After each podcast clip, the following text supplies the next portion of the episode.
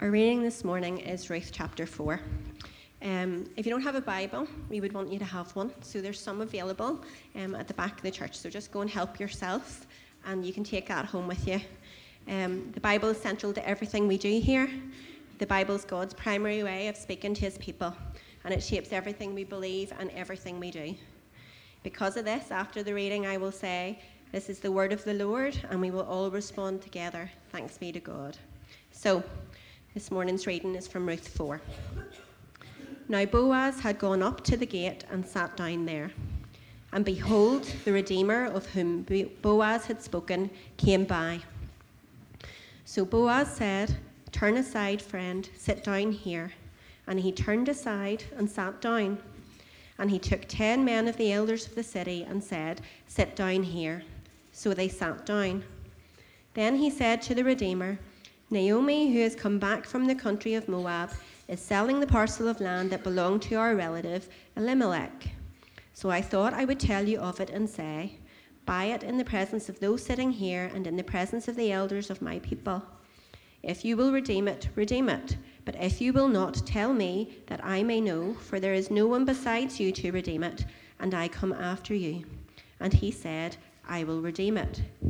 Then Boaz said, the day you buy the field from the hand of Naomi, you also acquire Ruth the Moabite, the widow of the dead, in order to perpetuate the name of the dead in his, in his, sorry, in his inheritance.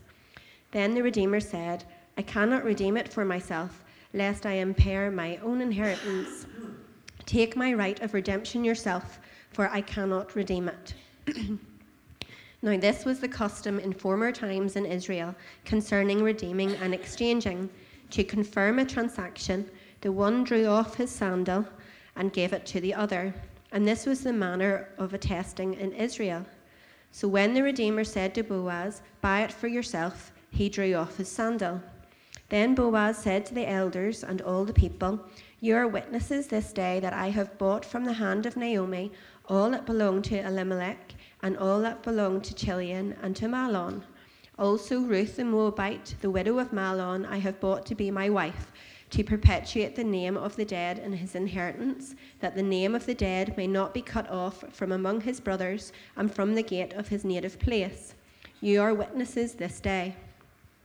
Then all the people who were at the gate and the elders said, We are witnesses. May the Lord make the woman who is coming into your house like Rachel and Leah, who together built up the house of Israel. May you act worthily in Ephrathah and be renowned in Bethlehem. And may your house be like the house of Perez, whom Tamar bore to Judah, because of the offspring that the Lord will give you by this young woman. So Boaz took Ruth, and she became his wife. And he went into her, and the Lord gave her conception, and she bore a son. Then the women said to Naomi, Blessed be the Lord, who has not left you this day without a redeemer, and may his name be renowned in Israel. He shall be to you a restorer of life and a nourisher of your old age.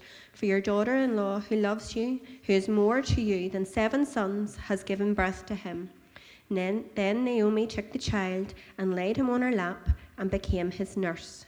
And the women of the neighborhood gave him a name, saying, A son has been born to Naomi. They named him Obed. He was the father of Jesse, the father of David. Now these are the generations of Perez.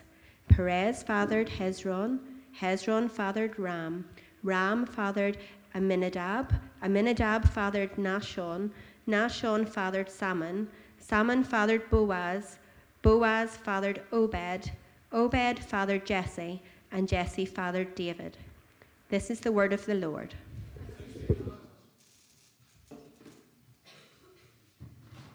Thanks, Claire. Especially, well done for all those names at the end. No, especially because I asked her to read that about five minutes ago. so that was pretty good. Uh, if you're visiting with us, if you're new, um, we've been working our way through the book of Ruth uh, during the sorry during the Advent season. Um, the last four weeks, there's four Sundays in Advent, and we've been looking at this Old Testament story of Ruth. Um, I've got a bit of a sore throat. I've been coughing all night, so I might have to cough a lot and drink a lot during this. Or maybe cut it short, who knows? You can only hope. Um, uh, before we begin, uh, has anybody seen the new Star Wars yet? Two, two people? Wow, some big fans. Three people. Okay, I have not. Uh, I really want to. Um, but I, the, uh, the, reason I bring that up is because uh, this is the ninth film in this saga. Apparently, it's the end, but Disney are probably going to keep making more because they like making money. Um, but I like sagas. I like stories that have multiple parts. I like watching a movie that's not the end of the story. Do you know what I mean? Does anyone else resonate with that at all? I really like that idea. I like that um, you can get to the end of the movie, and even though things don't look like they're going to resolve or work out well for our heroes, that you know that something good is coming in the next part. Uh, so, like at the end of the everyone knows Star. If you haven't seen the old Star Wars, you don't care, right? So I can say things about the old ones. Okay, so at the end of The Empire Strikes Back, what happens is that you have this tension where the hero, the supposed hero, Luke Skywalker, he's got his hand cut off. He's just found out that the, the villain is his dad. He falls out of a spaceship thing. It's terrible. But you know that even though things aren't looking good for the good guys, in the next part, hopefully things are going to be restored and resolved. And this is kind of how it's been for us going through the book of Ruth. Ruth is an Old Testament story. It's centered around three characters Ruth, the main character, um, her mother in law, Naomi, and this guy called Boaz, who we heard a lot about today. Um, and it's a story primarily about how God is, um, through the lives of ordinary people, is, is weaving history together. It has one story that he's trying to tell. And so we get into this kind of, you could look over the, the boring name bit at the end, right? And we're going to come back to that later on. But, but actually, that's really important because that shows that actually through these chance meetings, these, these so called chance happenings of these people, that God is weaving a story together. And it's all pointing right towards Jesus' birth in Bethlehem, the same town where this story takes place. And we've seen uh, last week that uh, things were kind of left in a bit of a, a, cliffhanger, right? Ruth has given Boaz this marriage proposal, um, and Boaz uh, has to wait to see if he has responded. Um, so, really, what I want to look at this morning, if some of you might take notes, that's fine. If you are, our big idea this morning, think about this, is, and I'll explain these terms as I go along. Redeeming grace exists to make the name of God great and is more abundant than we could ever imagine. Redeeming grace exists to make the, great, the name of God great and is more abundant than we could ever imagine. So, firstly, then, let's look at this idea that redeeming grace exists to make the name of God great. What do we mean by that? Well, we saw this cliffhanger last week, and we don't know if Boaz is able, going to be able to go through with the marriage, if he's going to be able to redeem, and we'll come back to that, if he's going to be able to redeem this situation of, of Naomi uh, and Ruth. And so we get to chapter 4. And so uh, in chapter 4, the verse 1, we know that, that Boaz gets straight to work. Last week we saw that it finished off well. Naomi, Ruth's mother in law, says, Hey, don't worry about this. I know he didn't say yes right now, but he's a man who keeps his word and he's going to get down to business today. He'll do it today. And this is exactly what he does. Boaz, he goes straight to the first thing in the morning, goes straight to the city gates, and he's ready to get down to business. He's in love. He wants to get things moving, and he wants to get things sorted. I've lost my place in my notes already. Um, uh, so he goes down to the city gates. Now, the city gates was where, in, in, the ancient, in that world, in the ancient Israel, where, where business took place. So if you can imagine, if you can imagine, I don't know if you can, like, I'm going to do it with my fingers. It's like this. So you have a passageway with rooms on the other side. Okay, does that make sense? So you have two, two rooms on the other side, which held about 12 people each. And this is where business would take place. It was kind of like the courthouse or kind of like um, City Hall, that kind of thing. Public business transactions happened here. And there were people going in and out all the time. The elders of the city sat there. They would make decisions on disputes and all that kind of stuff. So the point is that anything that happened here was final and it was public. There was no, there was no, nothing was done in secret here.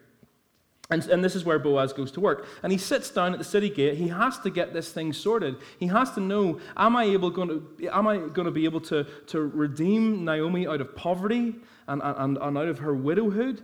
And more importantly, am I going to be able to marry the woman that I love? And it just so happens that this guy comes along just so happens. We've looked at this idea that there's many things that just so happen, and it's actually God working things together. And this guy that comes along just so happens to be the guy who's first in line in the custom order to be the one to redeem the family. And at first, the conversation's all about Naomi, but it's really Ruth that's on Boaz's heart. Now, it seems like everything is stacked against Ruth, doesn't it? She's poor, she's widow, she's childless, She's a foreigner. She's not only a foreigner, she's a foreigner in the country of her enemies. Remember, she's from Moab, and Israel are their enemies. And also, her only friend is her mother in law, poor woman. I'm only joking, that's terrible. That's a terrible joke. I actually do love my mother in law.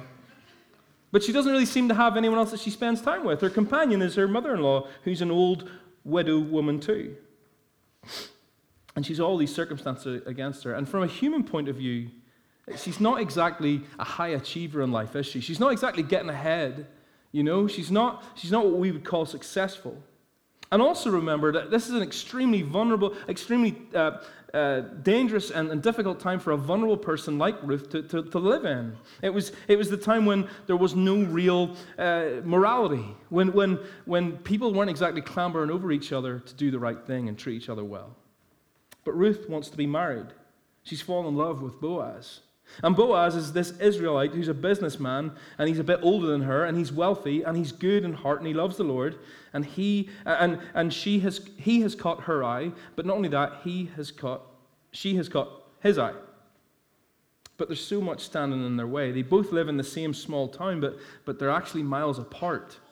She's not just a foreigner; she's from Moab the enemies of Israel. And remember, the, the, Moabite people, they began from this incestuous relationship where, where the, the, the daughter of, we're gonna, there's going to be a lot of weird stuff in my thing today, so just, this is not the worst thing that happens today. Uh, this Lot, the daughter of Lot, gets him drunk so that she could sleep with her own dad, so that, so that she could have an inheritance of her own, so that her family line would be continued.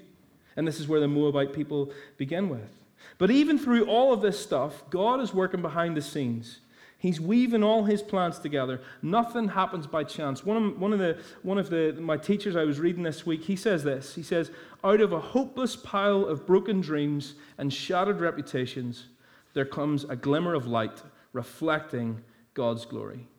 I love that. Out of a, a, a, out of a pile, a hopeless pile of broken dreams and shattered reputations, there just comes this glimmer of light reflecting God's glory. And this is the way of God, isn't it, right? God formed the universe out of chaos.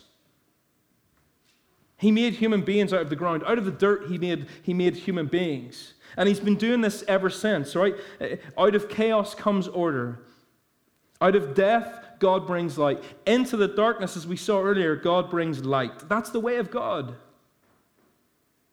And even though we know that this is what God is up to in this story, even though we know the kind of God he is, there's been a few setbacks along the way. So, just to recap, the book of Ruth, the story of Ruth, is a, a story of setbacks. Firstly, this will catch, if you haven't been here, this will catch you up. Firstly, in the first part of the story, Naomi and her husband, Elimelech, and their sons have to leave Bethlehem because there's a famine there, setback one.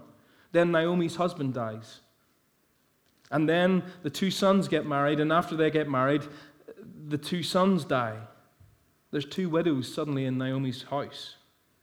And then in chapter 2, Naomi's filled with a new hope. Another Star Wars reference. Get it? Uh, some nerds do. Most normal people don't. Um, it, Naomi's filled with this new hope because Boaz appears on the scene. And, and Boaz is someone who is, by law, expected to, to redeem them, to, to, uh, to, to change their situation from poverty and, and, and, and tragedy into one of prosperity. But he doesn't propose to Ruth.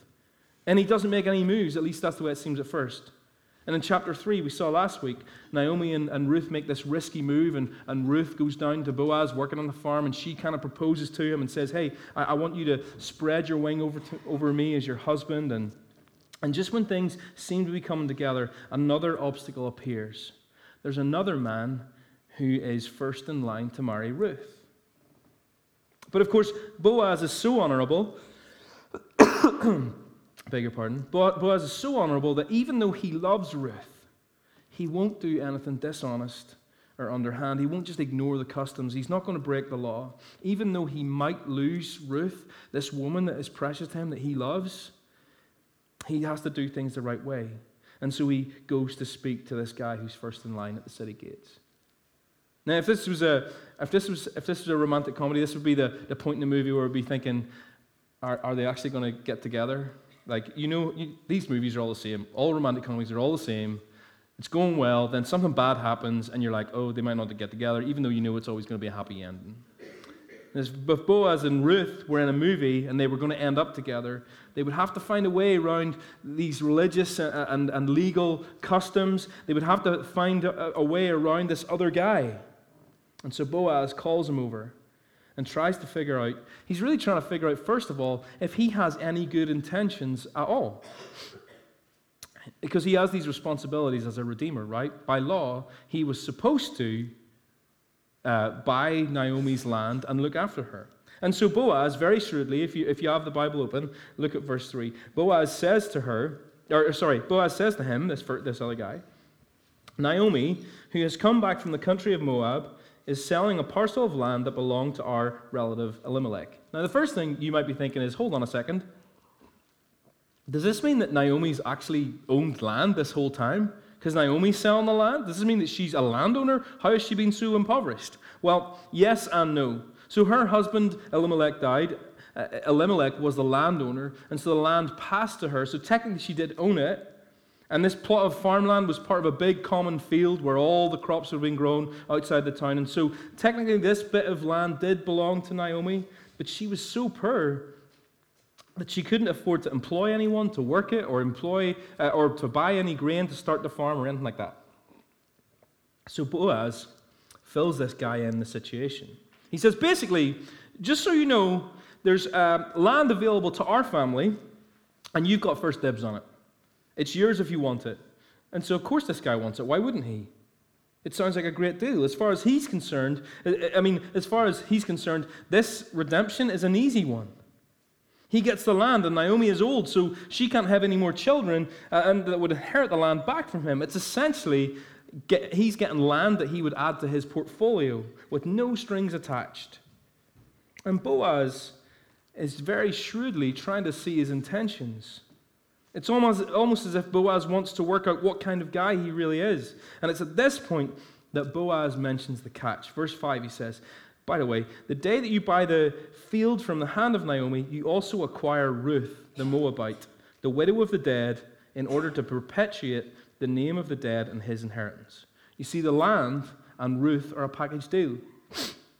And suddenly, this doesn't seem like such a good deal for this guy anymore. It's not such a good prospect to our Redeemer.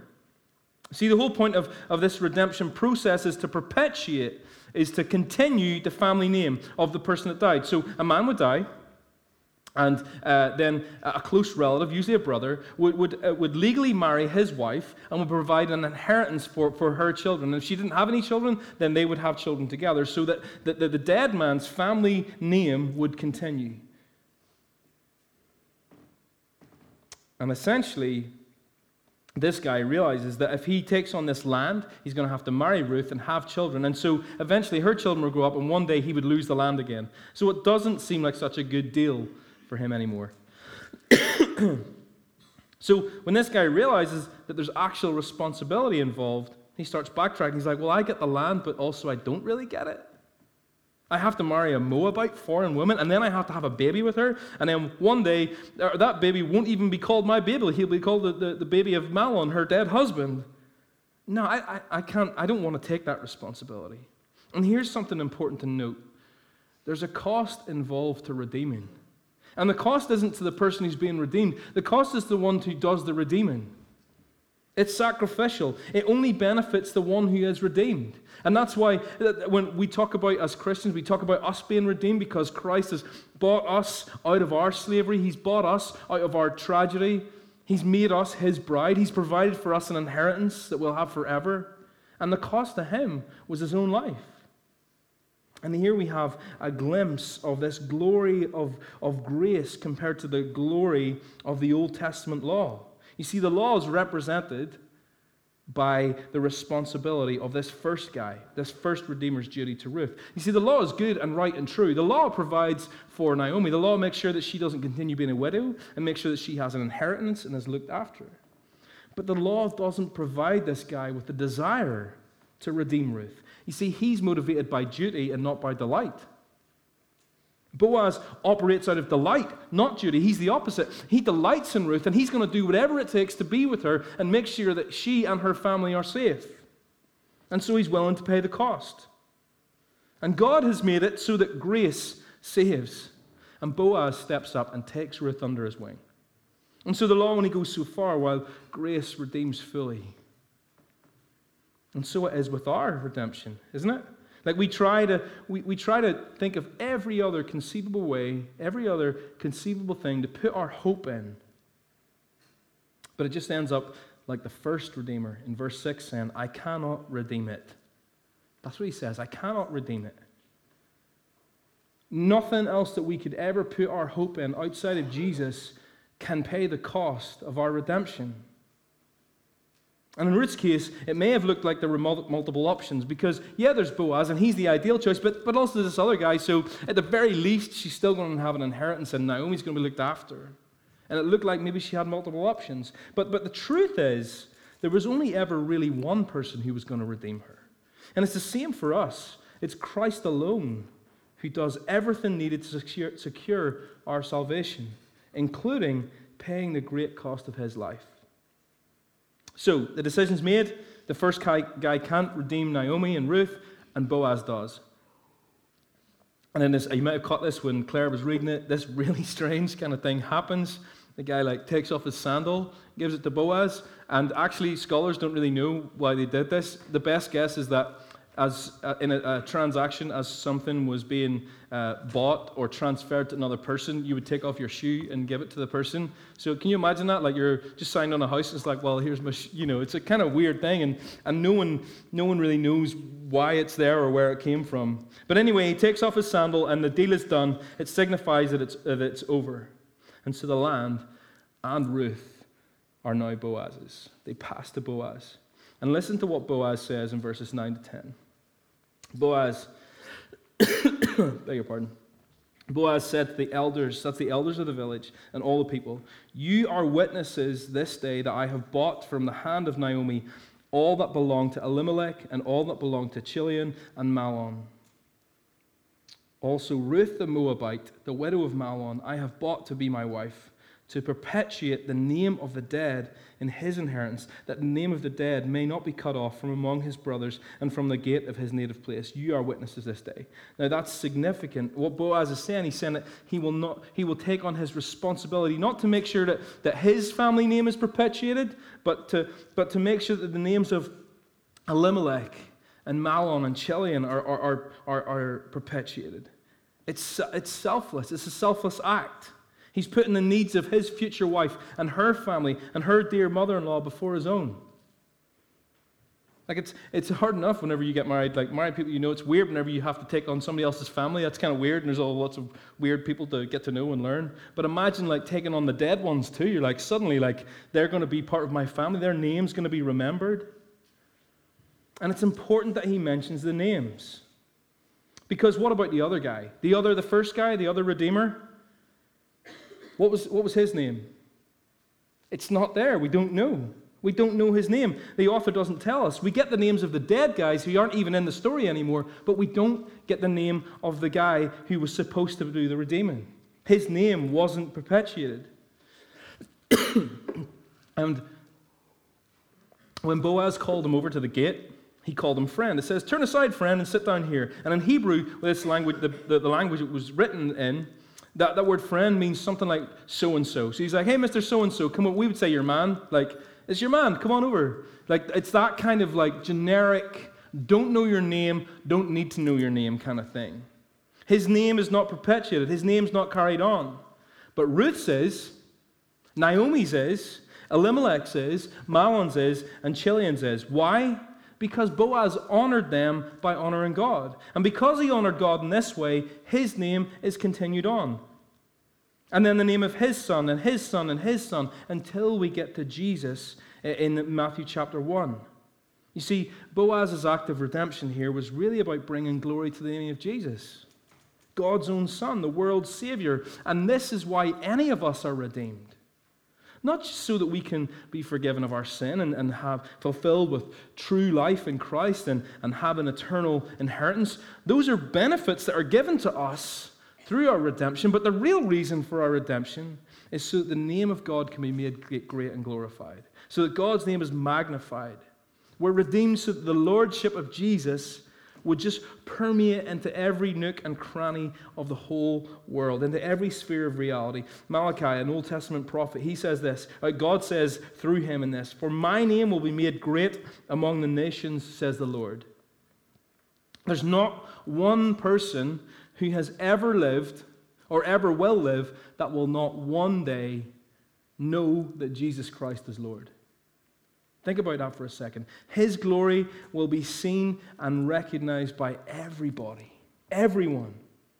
Another prophet, Habakkuk, says, For the earth will be filled with the, glory, uh, the, the knowledge of the glory of the Lord as the waters cover the sea. God is revealing his glory, and he primarily does this by redeeming his people, by buying them out of slavery, by, by bringing his children from spiritual death to spiritual life. And one day, every knee will bow and every tongue confess that Jesus Christ is Lord. You know, Mr. So and so, your man, your, your first man, he didn't want to redeem Ruth because it would, it would affect his inheritance, because it would cost him too much. It would cost him his inheritance. He thought it would be too costly to do the right thing. And you might be thinking, well, maybe if he had known that this was part of God's big plan to, to bring uh, this, the Messiah, Jesus, into the world, then maybe he, would have, maybe he would have changed his idea. Maybe he would have done it. But I, I think that in some sense he did know because he was, he was of Israel and he would have known all the promises, all the Old Testament promises that the children of Israel, the descendants of, of Abraham, of which he is one, would be the way that God brings his blessing to the whole world. And he knew that God was working out his glory in the world through his people, but because he couldn't see the details in that moment, he chose not to believe. He chose not to act. And many of our choices in life, I think, are because we don't always see the details of what God is doing right here in this instance. And when we can't see the details, that's when we really need to believe that and know that God is working salvation out in the world and He's making His name great. You're not always going to see how is this going to glorify God. What God? What are you doing? Do you ever ask yourself, God, what are you doing? I'll tell you a story. Um, it's not funny yet, but it might be in a couple of days. Uh, filling the thing, filling the baptism pool, and uh, at half one on Saturday morning, I woke up and remembered that I hadn't turned the water off. And so I came in up here in my pajamas, and the floor was completely flooded because it overflowed. And in that moment, I was just like, apart from beating myself up, I was thinking, God, why is this happening? Like, I'm here in my jammies at 3 o'clock in the morning pushing water out the door. And uh, I was just like, God, why are, why are you doing this? How, how is this for your glory? All, I'm, all we're trying to do here is, is to glorify you. We're going to baptize people, and this is all for you. And then why is this happening? Why is this setback happening? And that's so often how we feel, isn't it? God, why are you doing this? Why is this happening to me? Why is this happening to me?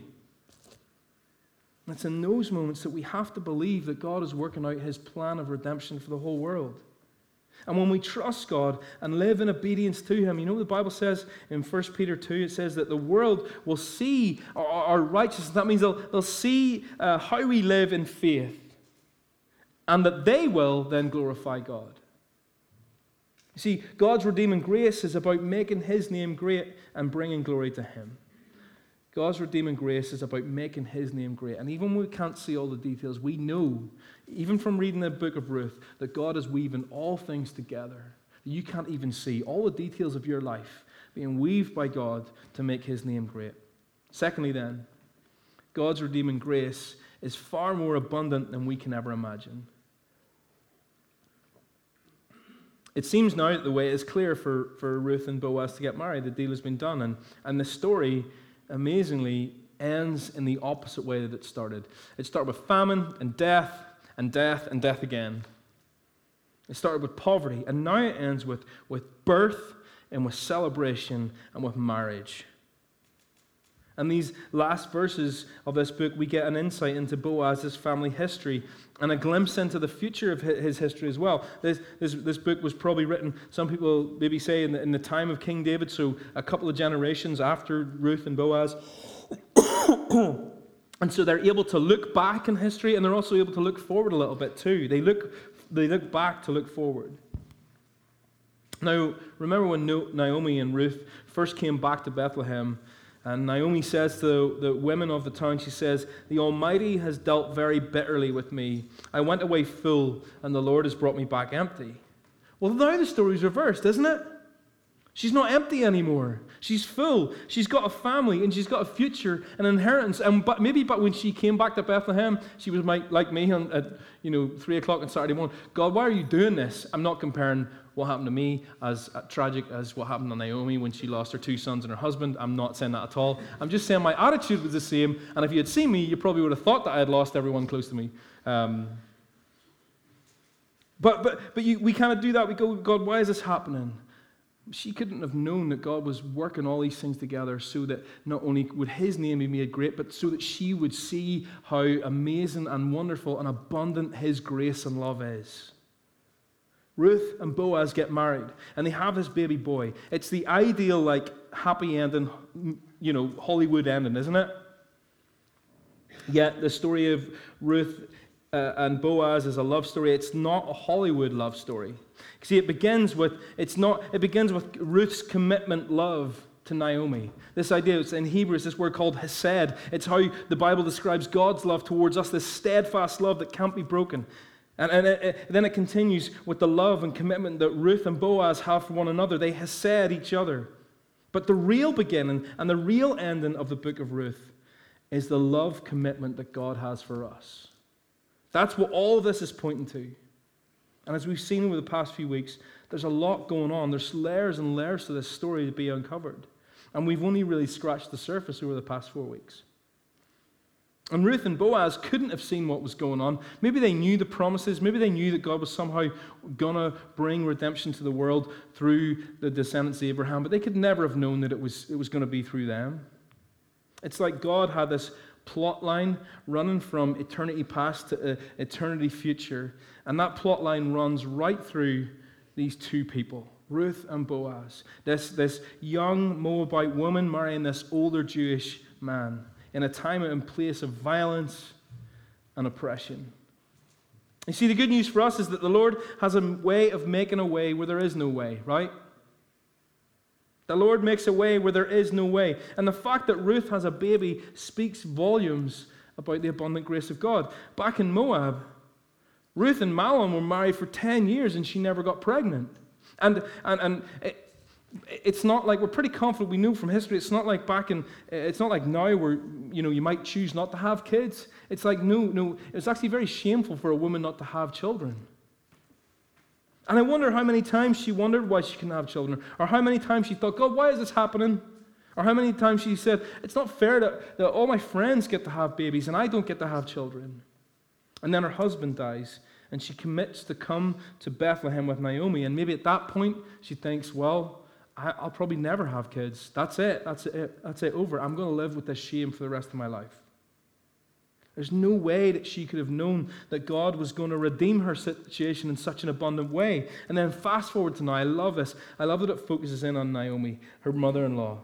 Naomi, just like a, you know, like you know, grannies are like, I'm going to see my kid, my, um, my, my kids' I'm going to see my kids' grandparents today, my in-laws today. But you know what grannies are like? Naomi's holding this baby in her lap, and you can just imagine her just like so proudly, like just beaming, big smile. That Naomi, this empty, old, and bitter woman, is now nursing her grandson with her family line secured and provision for her old age. It's incredible. It seemed impossible, but God has made a way. And sometimes we just think these things happen by chance, don't we? And it's a picture of the abundant grace of God to us in Jesus. Let me explain what I mean. See, we were empty. We had nothing. We were bitter. We were in a living death. We were walking around in darkness. And then God, pouring out His grace and love into the world, a world who rejected Him, by the way, sent another baby to Bethlehem. And this baby would be the true and better Redeemer. This, the, the one who, who, who come to put an end to all pain, an end to all suffering, the one who can redeem us out of our sin if we just have faith in Him. Like our example, like Ruth is, take Ruth as our example. Just place ourselves, take shelter under his wings. God took on flesh so that we could be redeemed. The baby Jesus isn't just a baby, it's God in human form. Ephesians 2 says this But God, being rich in mercy, because of the great love with which He loved us, even when we were dead in our trespasses and sins, made us alive together with Christ. By grace you have been saved, and has raised us up to sit with Him in the heavenly places. This is the grace of God. He's the one who restores our fortunes. He gives us a new family. He gives us a new future. He puts us in a position of honor just like the one that's given to Jesus. Isn't that incredible? And I love this prayer that the women of Bethlehem pray over Naomi in verse 15. They say, Blessed be, blessed be the Lord who has not left you this day without a redeemer, and may his name be renowned in Israel. And they don't even know how right they are. The, this baby is named by, these women are, are sent, this is what's crazy about this the women of the village, I don't know how they get to do this, but the women of the village get to name the baby, right? That sounds risky to me. But anyway, that's how you end up with a name like Obed. um, this baby, they give it the name Obed. And, and they're praying that this baby would, would this, they're praying this, uh, they're praying that God has not left her without a redeemer, and may his name, may, may God's name be renowned, right? And they name this baby Obed, and, and this baby just happens to grow up to be the father of to Jesse. And Jesse just so happens to have a son called David, who just so happens to go from being a shepherd in a field to being the king of Israel. And then this guy just so happens to be the direct uh, ancestor of Jesus. And of course, none of this just happens. It's all part of God's plan. And, and, the, and the author of Ruth wants us to see that it's all part of God's plan. And that's why they show us this family line after baby Obed, but also before him too, right? So the witnesses, the witnesses who were at the city gate, they, they, they pray that Ruth would be like Rachel and Leah, who, who built up the house of Israel. Uh, Ruth and Leah, if you don't know the history, Ruth and Leah, uh, through the deception of their father, ended up both being married to Jacob, two, two women being married to one man. And Jacob, uh, his name was eventually changed to be Israel. He's the founding father. He's the one that this, this, the, the people of God are named after. And these two women, Rachel and Leah, they're the matriarchs. They're the one who the, the house of God was, was built up on. So, so really, they're talking about the nation. And then they mention Tamar. Now, Tamar, this is when they mention her, they're talking about their particular tribe, the tribe of Judah. A long time before this, you can read about this in um, Genesis 38 if you so wish. It's a pretty interesting and colorful story. So, a long time before this, Tamar, Tamar was married to Judah's son. Judah was Jacob's son. And uh, uh, Judah's son died. So, we know from the book of Ruth there should have been this redemption process. So, uh, Ruth's, uh, sorry, uh, Judah's second son marries Tamar in it by means of redeeming her. But he doesn't want to have a baby with her, so he uses some um, creative means to make sure that he doesn't have a baby with her. You can read that for yourself, Genesis 38, to make sure that he didn't have a baby with her. Anyway, then he dies too. And then when Judah's third son was old enough to get married, Judah uh, wouldn't let him marry Tamar because he thought Tamar was jinxed, right?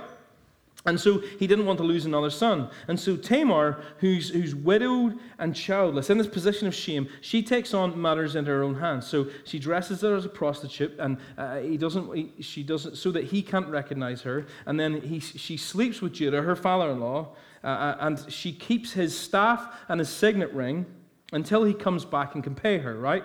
And then word got out that Tamar was pregnant. And Judah, who's kind of like the elder of the village, he's raging. He's like, Tamar's pregnant. She's not married. Let's burn her at the stake. And then at the last minute, they're bringing out the wood, they're piling on the fire. And then at the last minute, Tamar brings out the staff and the signet ring and says, uh, The father of my baby is the one who owes these things. And it forces him to repent in front of the whole village. Both Tamar and Ruth are childless widows and foreigners who find themselves alone and vulnerable. Both should be redeemed and both take courageous action to make it happen. They've both been hurt and they don't wallow in their victimhood. They're brave, they're courageous, and they stand up for what they know is right. And no wonder these villagers think of Tamar when they see Ruth. And if we look at, at, Matthew chapter 1, we see the family line of Jesus, which includes Tamar and Ruth, but we also see that Boaz's mother was Rahab. You can read about that in Joshua chapter 2. And she was a prostitute too, and she was a foreigner too, and she was redeemed and brought into the people of God. And these incredible women who, in ancient times, they shouldn't even be included in history lines and family lines because they're women, but they're not just women, they're women with a past, they're women with history, they're women with a stigma attached to them. They're women with scandals surrounding them. And, and I think there's a couple of reasons. I was asking myself, why are these, why is it that the author of Ruth and Matthew, when he's writing the history of Jesus, tells us about these incredible women? Why does he put them in here? And I think there's two reasons. Firstly, including these women in the, in the family history of Jesus prepares us to deal with the way that Jesus is conceived and, and brought up. See, people questioned who Jesus' father was. Actually, some historians at the time called him the son of a Roman soldier, which is kind of like, it's like kind of calling Mary a, a, a loose woman or a prostitute. That was like a derogatory term because of the nature of what Roman soldiers were like. He's the son of a Roman soldier. He was despised because Mary wasn't married. And these women are included to make it crystal clear that God delights in despised things. Just like Ruth, he takes this, these despised women and through his grace brings down the powerful and raises up the weak. And the second reason I think we're told about these women is to show us that there's no sin so great that God can't forgive and no brokenness so big that God can't redeem. So much brokenness, so much pain and, it's, and dysfunction and scandal, and it's right there in the family line of Jesus. There's no situation that God can't redeem you from. You're never too far gone to be out of God's reach. His redeeming grace has no bounds. And maybe you think, I'm beyond redemption. Maybe you think, well, you know, it's too late for me. Can I just assure you that with God, you're never too far from Him? You see, spiritually, we're all poor, widowed Moabites. We have nothing really to offer God. We, we have no hope of redeeming ourselves. Religiously, spiritually, whatever. We're all unclean and unworthy, just like Ruth was. And yet, because God is full of grace and kindness, He comes to us and He dignifies us and He gives us worth. He provides His own flesh and blood by dying on the cross to pay for our sins. I heard someone say this week that, that, that Jesus vulnerable in a manger, is God with us. And Jesus, vulnerable on a cross, is God for us. Incredible. You see, we always feel and we always stumble when, it, when we're faced with the forces of evil and our own sinfulness. But Jesus doesn't feel, He conquers them. He conquered them. He satisfied the wrath of God, and we're, we're united to Him in faith into a relationship that is more profound and more permanent and more and deeper than a marriage. Why? So that the riches of His grace would be known by everyone. And this is really good news. Whatever you're holding on to that's holding you back from Jesus, can I just encourage you to let it go? We don't need to hold on to Him because He holds on to us. And sometimes you feel like you're like on a you know, white knuckle ride, just, just, just like by my fingernails, trying to hold on to my faith. Jesus holds on to you. His, uh, whatever you're holding on to that's, that's not of God, it's okay. You can just let it go and repent of that. God's grace is more, more than abundant to cover it. His redeeming grace is more abundant than we can ever imagine. And there's one final thing I want to say before I finish. There are so many uh, great examples that we can take from Ruth. Her faith, her determination, the steadfast love that hesed that she shows. Um, and those are all great examples, and we should strive to seek to follow those examples. Uh, whenever we're trying to live lives that look, that look like Jesus, we could do a lot worse than try and follow the example of Ruth. But maybe it's not the example of Ruth that we're supposed to mo- notice, right? Maybe it's how she represents Jesus in the story. Think about this Ruth is the one who dies so others can live. She gave up her life so that Naomi could have life. She gives up everything to come to Bethlehem, to live in the land of her enemies for the good of her mother in law, who she loves. Uh, uh, oh. One teacher puts it this way Everything that Ruth has done from the first scene until now has led to the possibility of, of the birth of this child of hope. It's Ruth's faithfulness, kindness, loyalty to Naomi. In a word, Ruth's hesed has led to this outcome. It's Ruth's sacrificial, self given up, loyal commitment of love that brings new life and a secure future for Naomi. And this is what Jesus does for us. He gives up his life, he comes to live in a land of his enemies. The Word became flesh and, and, and made his home among us. God stoops low, steps out of eternity and into creation. Can you imagine that? The humility of that, to become a tiny baby that's what Jesus does for us to, to grow up with one purpose, to die on a cross. And the Bible says it was because of the, the joy that was set before him that he endured the cross. This is why we lit the candle of love today. It's, the candle doesn't mean anything, it's just a symbol. It's a way to cause us to reflect in the love of Jesus at this time of year. That's all. Don't read too much into it. But this, uh, this love that this candle, candle represents, that's worth spending eternity considering, eternity thinking about. This steadfast love that Jesus had for us, and, and not just demonstrated by being born as a baby in a manger, but, but, but by giving his life up on a cross to die for you. And that's what we're going to celebrate now. Um, we're going to do what we do every Sunday. Um, we're going to uh, take communion together. You might know it as the Eucharist, you might know it as communion, you might know it as the Lord's Supper, whatever, it's all the same. And Jesus gave us the, these symbols, this bread and the wine. He didn't just give us, he didn't just give us a bunch of words to say, oh, remember me in this way. He gave us symbols like, like communion and like baptism, visceral, tangible things that we, we were caused to imagine and, and stir our senses and remember what it cost for him to redeem us to bring us into his security, into his family. And so he gives us bread, which represents his body, and then how his body was, was, was, was beaten and, and torn and whipped and nailed to a cross. And, and then wine, which, which represents his blood that was spilled and his blood that was shed out. And the good news is that he did this for you and he did this for me. And so if you, if you, if you don't trust in Jesus, if you don't know him, now's a good time to do that. This is what Jesus did for you. So if you're a Christian, We'd love you to come and take part in this. If you're not, just stay where you are. And uh, this wouldn't make sense because it's kind of a public declaration of, of your faith in Jesus as a meal for Jesus followers. So if you're, you're trusting Jesus and you're following him, then by all means come to the table. I'm going to pray for us, and uh, the guys are going to come back up.